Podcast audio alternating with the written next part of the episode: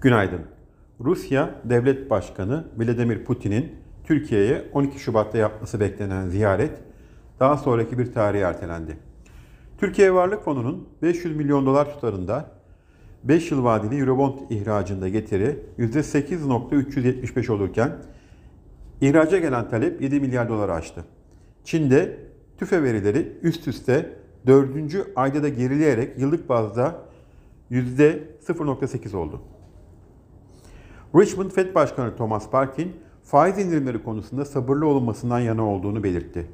Bugün yurt içinde yılın ilk enflasyon raporu sunumu yeni başkan, yeni Merkez Bankası Başkanımız Fatih Karahan tarafından gerçekleştirilecek.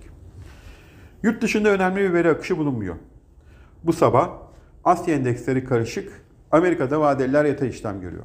Borsa İstanbul'da yatay bir başlangıç öngörüyoruz. İyi günler, bereketli kazançlar.